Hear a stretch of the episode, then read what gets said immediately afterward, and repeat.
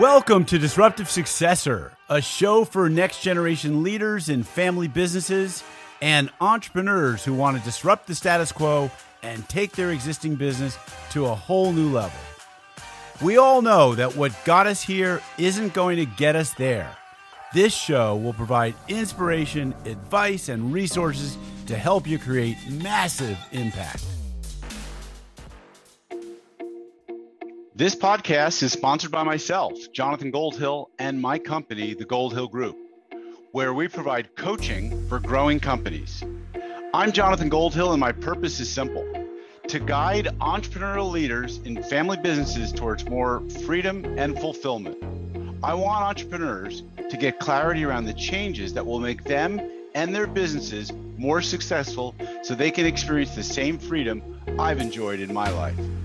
Our proven practices challenge business owners to think differently about their business and how they're running it, and quite literally become game changers in our clients' companies. Learn more at thegoldhillgroup.com website, where you can schedule your free strategy session.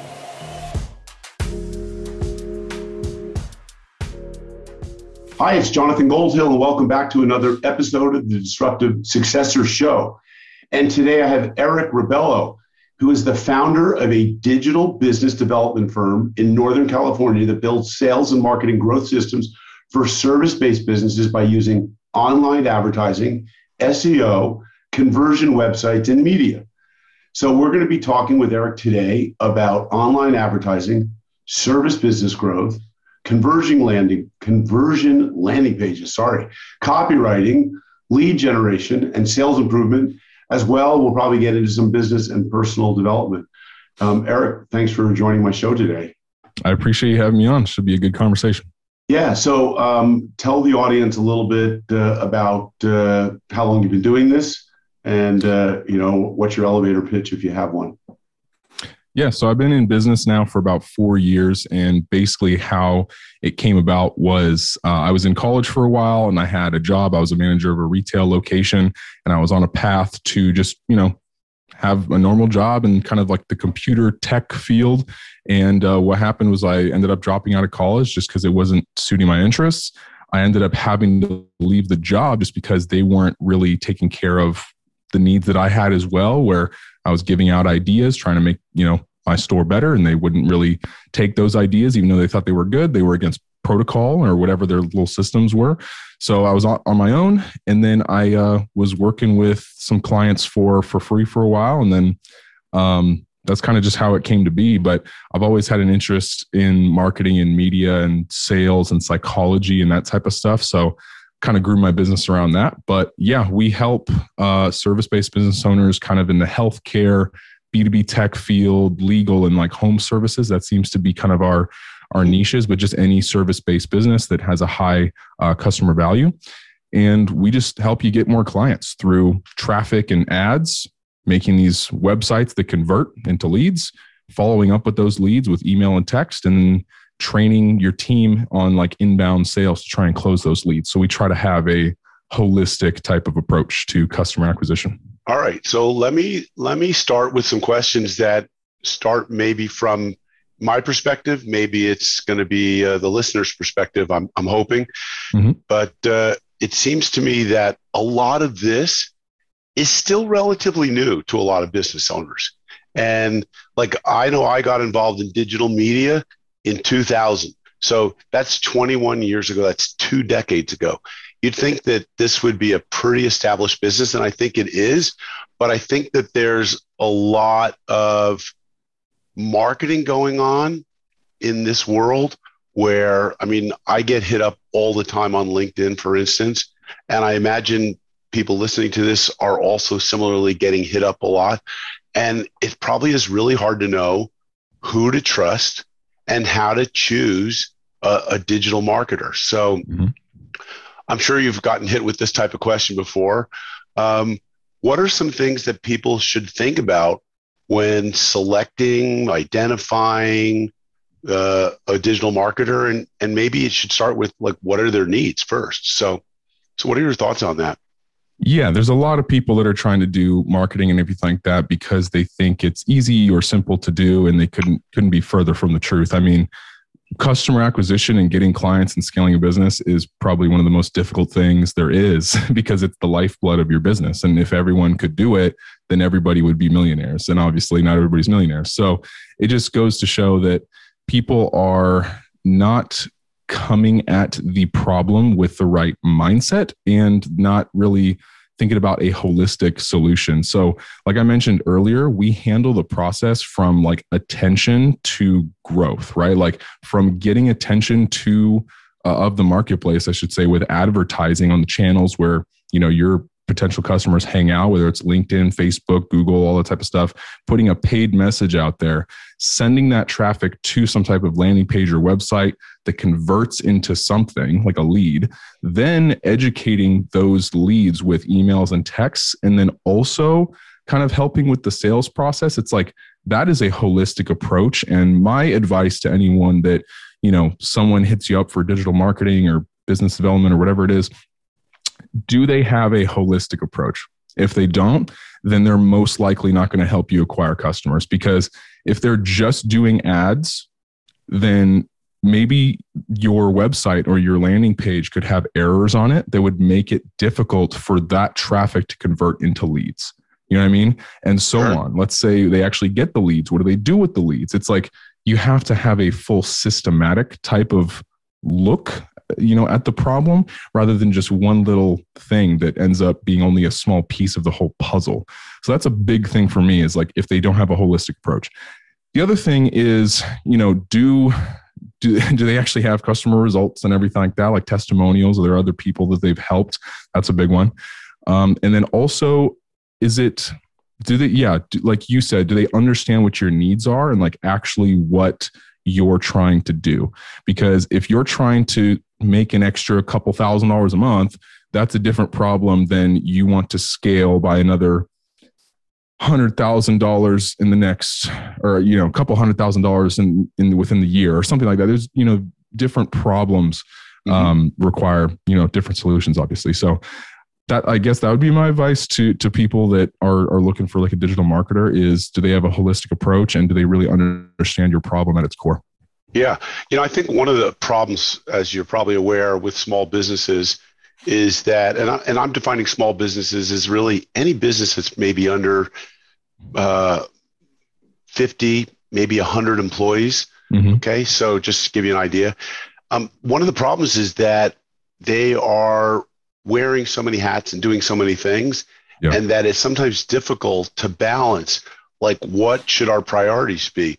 Should we be working on Im- improving our website? Should we be improving our seo um, should we be getting more customer reviews on, on Google or should we be doing it on Yelp or Houzz or or where our you know where our prospective customers are going to be looking? And yeah. like this is these are four or five different things I've just laid out and there's probably 10 others that are all like demanding our attention. Mm-hmm. And, you know, I know you're involved in all aspects of these. So, how do we choose where we put our time first? How do we prioritize these things? Absolutely. So, I use the 80 20 rule. You know, people have probably heard of that book from Richard Koch uh, which is basically 80% or 20% of the things you're doing actually get 80% of the results. Right. So sure. you have to look at all of those different things and cut out all the noise that doesn't really have an effect that's mar- you know large enough to really make a difference. Mm-hmm. So for example, getting Yelp reviews versus getting video testimonials from your clients. Those are right. two different things. In my opinion, getting video testimonials from your clients, however you need to do that, you get on a Zoom call if they're not in your local area. If they are in your local area, have a videographer come in and do like an epic video of that client. Um, you know, talking about your service. And it's like that is going to be a lot more useful in your marketing than some random Yelp reviews. You know what I mean? So it, I look at everything from that point of view of, okay, your ad traffic really just comes down to is your copywriting good and is your ad creative good? Is your creative eye catching? Does it make them stop while they're scrolling on their feed? And does your ad copy help them or basically make them feel understood by you. You know what I mean? Like when you're writing it, you're using the language that that market uses. Um, you're yeah, just kind of telling a story that they it can relate to, like all that type of stuff. Right. Then when you actually get to the landing page, I think a lot of businesses overcomplicate their website and landing pages like to an extent that's you know it needs to be simplified like a lot because 80 cents of your dollar that you're spending on marketing and when they finally get to that landing page is on the headline and on like the copy that they see at first because you know uh, what's above the fold like right when you actually get to the website is what matters the most. What marketing message do they see? What imagery? What is your call to action on that? And a lot of people aren't going to scroll down if they're not interested in that initial message. So kind of what i'm getting at with all this is there's smaller, simpler facets of all of those different things that actually lead to most of the results. And you can just pretty much ignore everything else. Um, but yeah, like for example, posting on social media, just posting on Facebook, mm-hmm. the organic reach on Facebook is like for like a Facebook page is below 1%. So you right. could, you could post on Facebook if you have the time to do it, but is it going to be the highest ROI action out of all the things to spend your time on? No. So that's when, you know, ads come in and all that type of stuff. So for me, I would just lay out all of the different things that business owners are trying to figure out what to spend their time on and then make a chart of okay this has the potential of this much ROI this one is 2x ROI this one could potentially be 5x ROI then you only focus on those high ROI tasks and see if they pay off isn't that pretty much of a guessing game, though? It seems like it's been for me a guessing game as to where to put that money and time. And so. I know maybe it's a mistake, but one of the things I did was I spread my efforts amongst several of hmm. these things. And got it. You know, okay. So yeah. yeah, no, for that, um, that's where I like to come in and, and help, right? So when I'm on the phone talking with clients, I they always ask me questions like, "Oh, so you like you know you and your team also post on our social media platforms?" And I say, "No, that's not going to get you the highest ROI of all the things we're doing. We could throw that in there as a filler service, like a lot of agencies do, but I feel like it's just a waste of time for both of us as far as it is right now. You know what I mean? Like posting on TikTok, for example, is high ROI or mm-hmm. can be if you're in the right market because there's lots of organic reach on that platform right now for free. Instagram still has some, but like Facebook has zero organic reach basically, so it's not high high ROI. I would say, you know, it depends on where the business at is at in their like revenue level, but if they are at a low revenue level right now, they could spend a lot of time trying to do organic content and things like that. But manual outbound and just outbound prospecting is probably going to be the highest ROI thing they can do as long as their marketing message or their positioning of their offer is is good, right? So what's going to be more valuable, manual outbound and outreach or you know, posting on Instagram, manual outbound and outreach because that's a direct sales correlation. So by manual um, outbound and outreach, we're talking about email, we're talking about LinkedIn direct messaging, maybe even yeah. Facebook direct messaging or I, IG direct messaging, right? Okay. Yes, and that's for people that don't have the money to spend on marketing yet because mm-hmm. they really have no other option. Mm-hmm. Now, if you're at a revenue level where you can spend some money on marketing, Facebook ads and Instagram ads obviously are huge, but that's a that's also an outbound marketing message. You're going and targeting people based on user data and behaviors that that account is displaying, which means that they could be in your market. So your marketing message has to be really good and really just to the point um, and educate them and all that type of stuff. And but, probably limited to business to consumer? No, no, no, actually. So Facebook, it's a little bit harder to target B2B on Facebook because yes. business owners are not on Facebook as much as consumers are. Well, they may be the, on it, but we don't know who they are as a demographic, right? Yeah. I so mean, it's a little bit harder. So there's strategies around that. Like I like to employ this strategy where it's like a video views campaign where you put a video out there, you try and get as many views as possible. If you're in the B2B market, for example, then uh, whoever views that video to 75 to 90%, you can actually track that on Facebook and retarget those people with follow up advertisements. Right. And then if you know that they watch 75% of that video, they're pretty much in your market. They're probably pretty qualified to actually hit them uh, with an offer.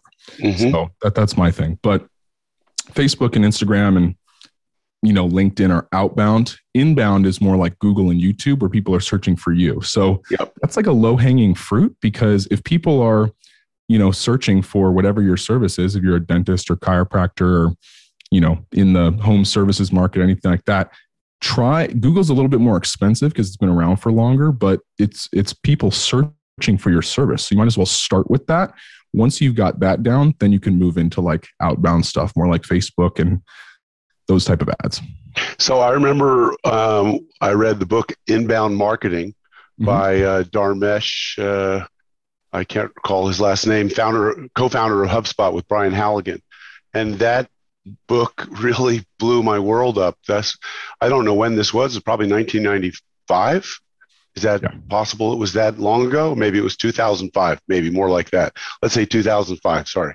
And uh, I think that what happened for me was I wrote a comment um, about the book, and I uh, might have tagged. Uh, uh I don't know. Maybe I would tag the the author, mm-hmm. and within like 30 minutes i got a response back from from him like that was sort of personalized kind yeah. of blew me away wow. and so let's talk about inbound versus outbound marketing i mean is is that the ultimate that we should all be really focused on is inbound marketing is like an attraction strategy versus uh, you know going out and trying to a hunter strategy I don't think it's an or. I think it's more of an and, and they have okay. different purposes, right? So, like I said earlier, if you don't have the money to spend on marketing, you don't really have the option. You just have manual outbound to really do. But if you have money to spend on marketing, I think inbound's a great thing to invest in. That's basically what we do is we generate calls for our our clients, right?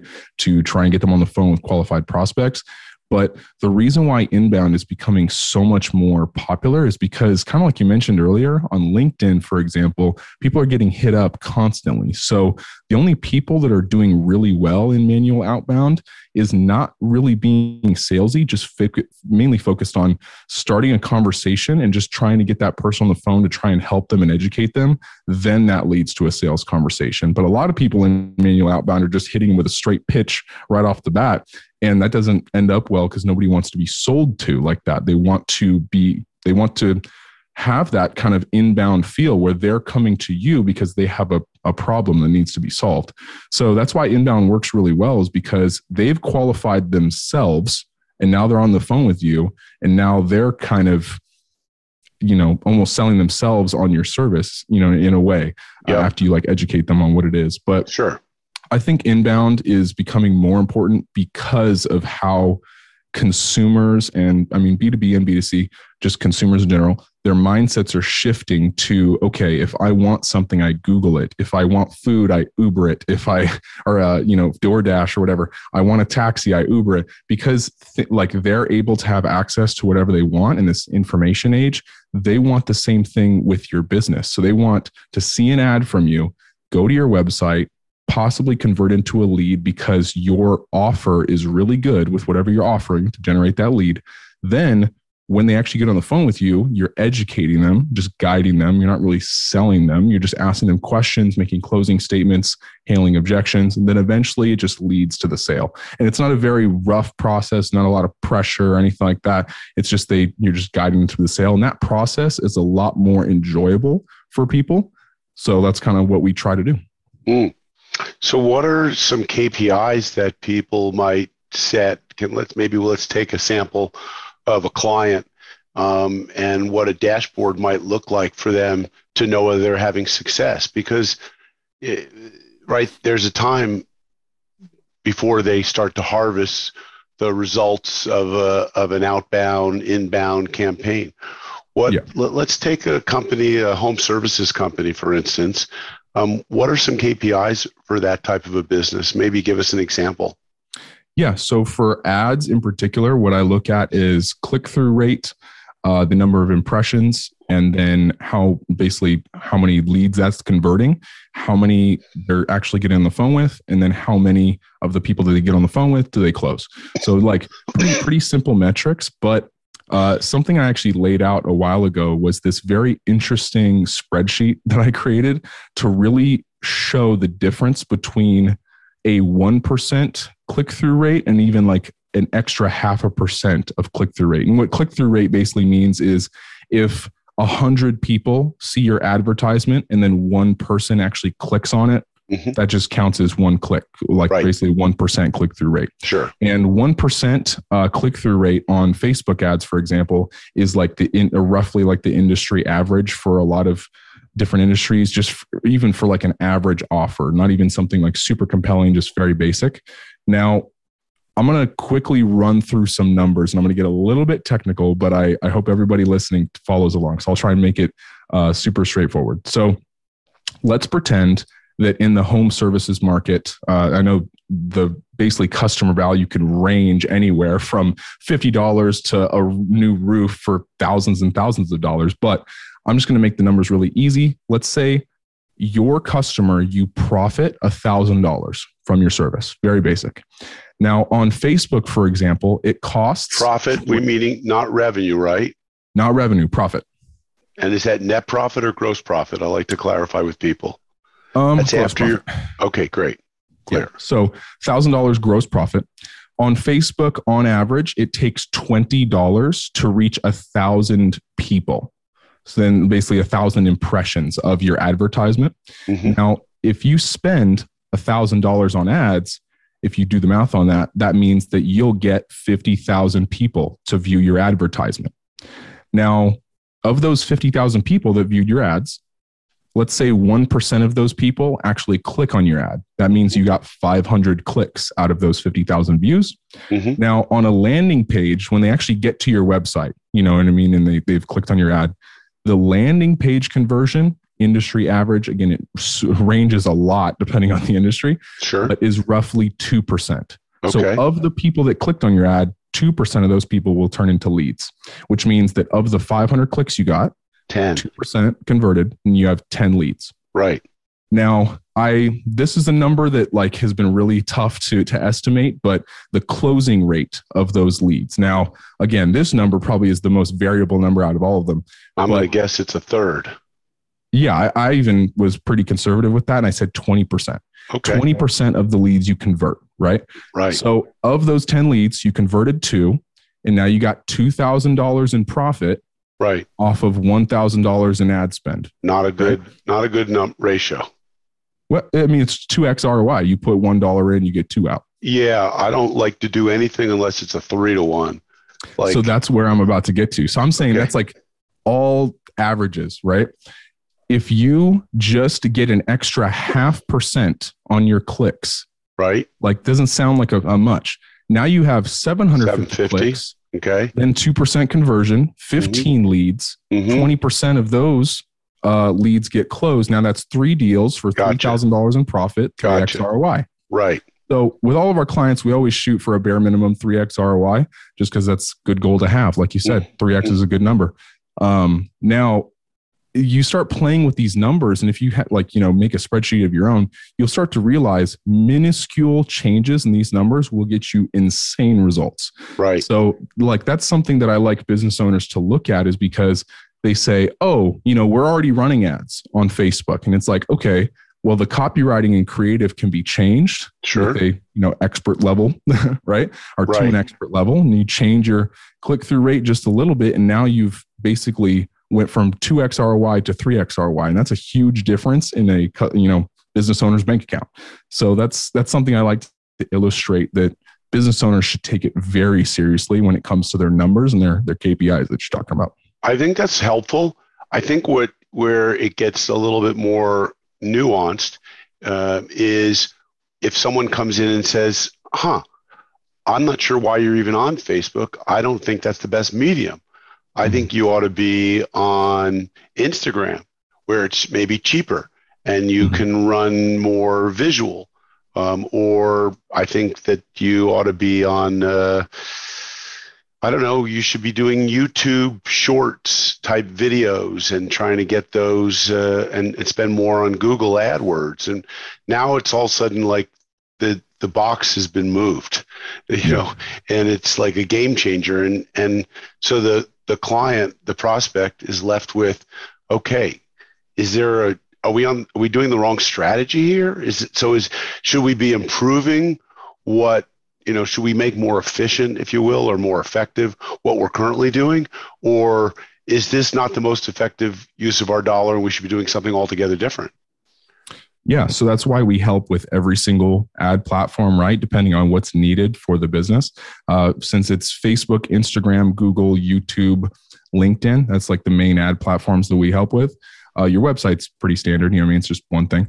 Mm-hmm. Um, and then you know the follow up email text campaigns. There's a lot of softwares you can use for that, but we have our own kind of thing that we use. Um, for that, it really again comes down to the industry. You know, like for example, a lawyer doing Facebook ads can work. It's just that most likely they should do Google ads because people, when they have a lawsuit, are searching for a lawyer. You know what I mean? So yep. they're they're not just like if they haven't been sued, they're gonna see it on Facebook and just not think it's relevant. So it depends on what your market is, you know, what stage of the buyer cycle they're in, and like all that different stuff. But why I said earlier that it's an and problem, you know, type of thing rather than like an or is business owners should be doing Google and Facebook and LinkedIn and all these different things. And, but you have to split them up in a way where, again, what's the highest ROI thing? If you're a lawyer, you probably want to spend more on a, uh, like let's let's actually do that as an example. So for a lawyer, people are searching for your stuff on Google, but let's say they go to your website and they don't convert what happens to those people? You can hit them with a Facebook retargeting campaign because your Facebook pixel on your website, for example, tracked all those people. Now, when those people that were searching for you in the first place, but didn't end up converting for whatever reason, because they were distracted, they didn't fully resonate with your message for some reason or whatever it was, now they end up on Facebook or LinkedIn or whatever it is. And now they've been retargeted with an ad that you know you can pretty much say whatever you want but the general concept is hey we noticed you were on our website. You know here's a different marketing message or a video or something like that that'll help you convert into a lead. So it goes the like going from google to facebook and linkedin is a good strategy for like a lawyer because you're getting everything but you're spending the majority of your money on google to get them top of the funnel and then facebook and linkedin is handling the lower stages of the funnel as they become a lead I think this is one of the real challenges for businesses. I know it's been for me to figure out like where should you be putting your first dollars. Mm-hmm. Um, I do a lot of direct outreach. I have found that to be pretty effective on LinkedIn. It's yeah. gotten extremely crowded. Um, and I've done, I found direct email marketing over the decades has always really worked. I've also found that direct mail really worked. You know, so some of my colleagues have said, wow, you know, you have a really high cost of acquisition for a customer. And I've had one colleague years ago tell me like he gets all of his business just by referral. So what he does is he works his clients very hard um, for that referral. And like that never really, I always felt like that's an important strategy, but to rely on that solely when you don't have that many clients is a tough way to go. But uh, I, I, do think that one of the challenges here, Eric, is the is the number of options that people have, including which we haven't and won't get into, is all the offline strategies, you know, that might still work. Which you know, for real estate people, you still get those postcards in the mail. You know, for home service contracts, you still get uh, uh, people sending out, you know, the marriage mail type stuff that. Mm you know, with the offers and the discounts. Um, it's it's a lot to choose from, don't you think? I do, and that's where like basically discerning between those options is really important. But also, like think about this. For example, the real estate person uh, sending the postcard. Yes, that works. Everything in marketing really works at mm-hmm. some level, but to the extent of which it works is the is the thing that we need to discuss right it's like you send a postcard out and let's say you know a you know a small percent of them you know uh, respond and right. you look at your costs for that and to send those out is extremely high but to get the same amount of attention on facebook is a lot less, right? And yep. it may not always be like that. There's always going to be these channels that are coming through, and Facebook might be dead in 10 years, and then TikTok's the new thing or whatever. And to my agency, it doesn't matter. Whatever, whatever the channel is to get your marketing message out there is the one that we're going to use as, as far as like digital goes. Uh, we don't, you know, we don't really handle any offline stuff. Uh, but Facebook and Instagram, the, the the problem that business owners have is they're treating it like it's traditional marketing. Mm-hmm. When you send a postcard out, you only have one postcard, so you have mm-hmm. to put your pitch on there. You have to put everything. You kind of have to treat it like it's a hail mary. Right. On Facebook and Instagram and YouTube and Google and all these different things, you don't really have to treat it like a hail mary. And if you do, it ends up not working at all. So what happens on on these platforms, and because again, like I said the buyer cycle and the entitlement of buyers and all these different things has changed with how our society has changed with technology. So they're more focused on getting educated or entertained before they buy your service. Mm-hmm. And I think the statistic is like I've, I've heard this uh, stat thrown around a lot, and I have to believe it uh, because it seems pretty accurate based on you know everybody I've talked to um, and my, like my clients and stuff. 70% of the buying decision for a lot of markets is as far as like B2C goes. B2B is probably a little bit different, but is made by the person before they even talk to you because they did the research on your website, they did the research on your ads, or your, I mean, they, they saw some of your ads, they looked at your reviews, they did all the research on Google and all these things, maybe asked a couple friends and did all that before they even called you. So by the time they're on the phone with you, they're probably 70% of the way there and you just have to push them over that 30% edge. But it's just like buying is different now. You know what I mean? And you have to kind of get with the program to realize that these platforms are going to stay. They're always going to be here. You know what I mean? As far as digital goes, because we're now in the digital age um, I, well, I should say the platforms are going to change, but the medium is the same. It's just digital, you know, technology and all that type of stuff. So yep.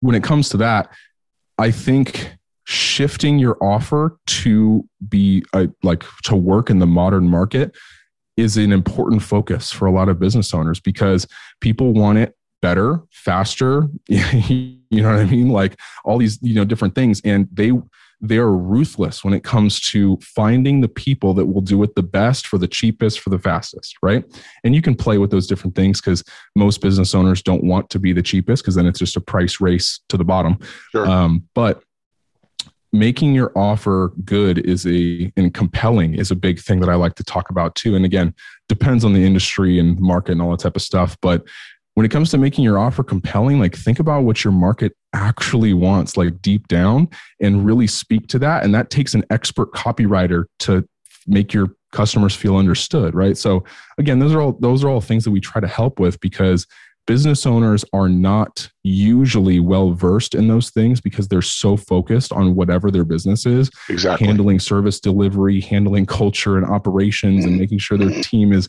on board with their vision and like all these different things all the hats that you were talking about earlier that you know basically coming up to date and getting modern with their their marketing is this huge challenge that they see but we try and make it a little bit easier. And you can find tons of youtube resources podcasts all these different things to do that.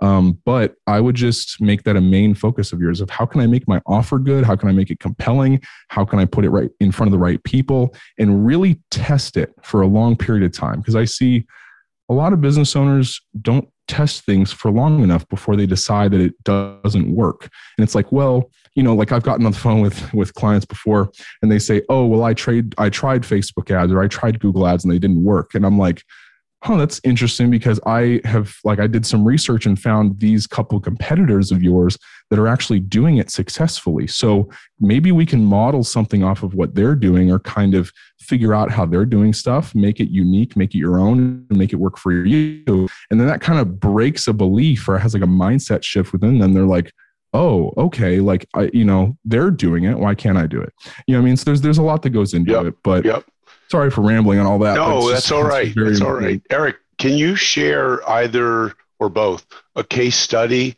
that you've worked on that you think is like really exciting that uh, has had an amazing result or you know what's really hot right now that you think is something you've seen or that you're really excited about and that's that's working really well yeah, I'll share both. So, a case study that I have now, this isn't typical results. It's just one, like you said, that I get excited about because it just shows how cool it is.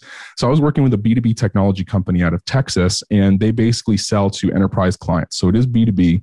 we were on LinkedIn with them and handling landing pages and stuff like that. And basically, what we were doing was we were targeting basically purchasing officers of this service, right? Or basically people that handle the technology and engineering department uh, of these enterprise level companies. And on linkedin we got their attention. And like that's it's it's so crazy for some business owners to think about that these people are on linkedin. It only takes one team member to see an ad and then they finally go hey maybe i should show this ad on linkedin to my manager because i know it's relevant to us and i can get the credit for that. And like there's a lot of you know politics that kind of go into the, the workplace and all type of stuff with that.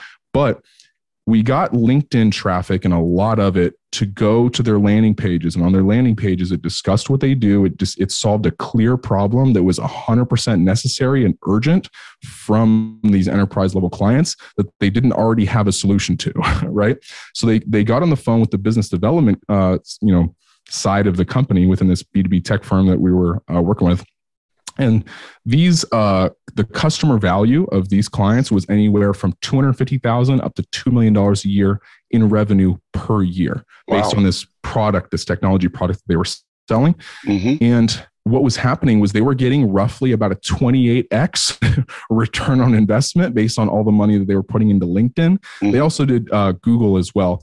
Um, so that probably you know factored into it, but they were doing both, and that factored into a 28x return on investment, which was insane. That's not typical, not average, but uh, it is an exciting case study that we worked on uh, for a while, and it did take some optimization to really get it, the attention of the right people. But all we had to do was just sit down with them for a couple you know, couple Zoom calls and stuff like that, really understand what their market is and what their market's looking for, then we were able to to go on LinkedIn, push that out. But before that, their marketing message was just kind of a little bland and not really not really out there. You know what I mean? So we, mm-hmm. we tried to help them with that. So that was an exciting one. But most of them end up, you know, three to six X ROI is kind of where we're sitting at for most industries across the board mm-hmm. on average for, you know, healthcare, B2B tech, legal, and home services stuff.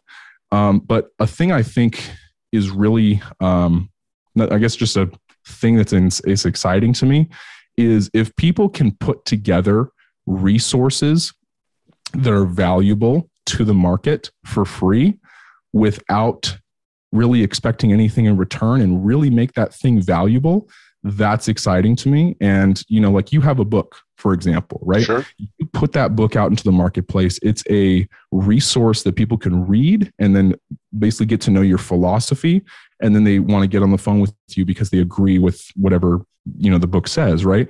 And it's like if business owners can do their own version of that in some way it doesn't have to be a book. It can be you know some type of pdf or a call that they get on. Like the consultation call can be positioned in that way. Uh, that's usually what we try to focus on is wrapping up this consultation call as like an offer in and of itself that's worth a lot of money before even charging their clients like at all. We do that too. When we get on the phone with these clients, we sit there for an hour and really strategize and kind of figure out things and they can technically take that plan, do whatever they want with it, but usually because we came up with the plan, we're the best for implementation and execution. So it, it's it's something that's a win-win where the client gets a lot of value and we can potentially get a lot of value but we're not 100% expecting it. We're just putting kind of goodwill into the market if that makes sense. Yeah it makes a lot of sense. I mean i don't think it's a new strategy. I think it's been around for at least a decade. I know i was putting out white papers ebooks. Um, i know hubspot does a great job of that.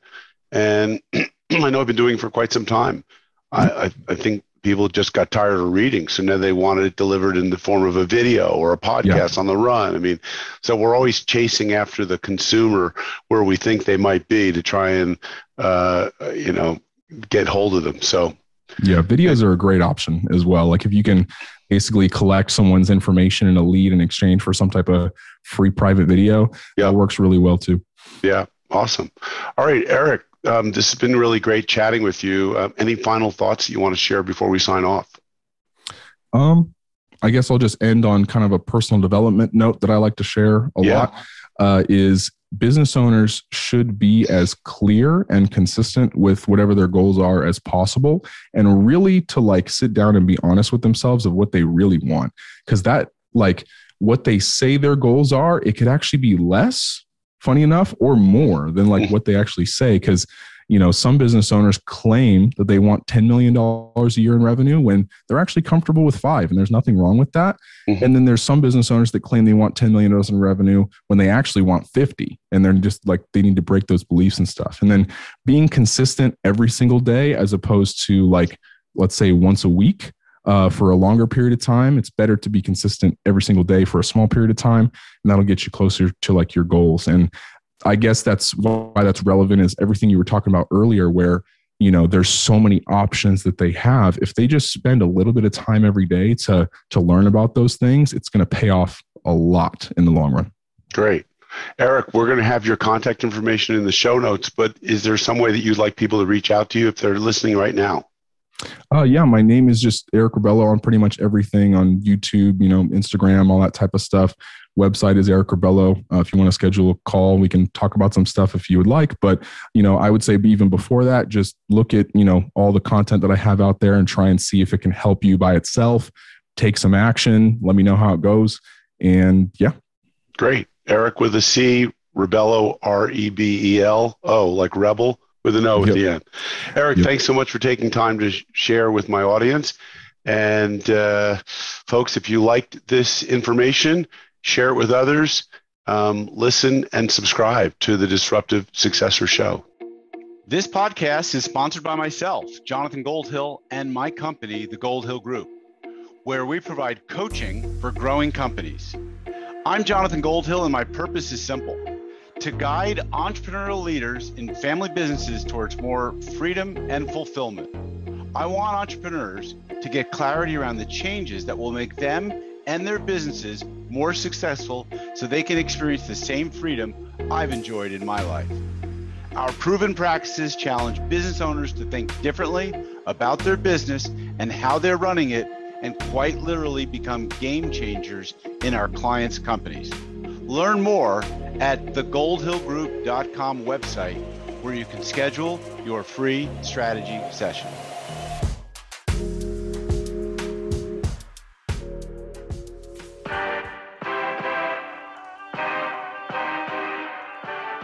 Thank you for joining us on the Disruptive Successor podcast. If you enjoyed today's episode, please subscribe, review, and share with a friend who would benefit from the message. If you're interested in picking up a copy of my book, Disruptive Successor, go to disruptivesuccessor.com.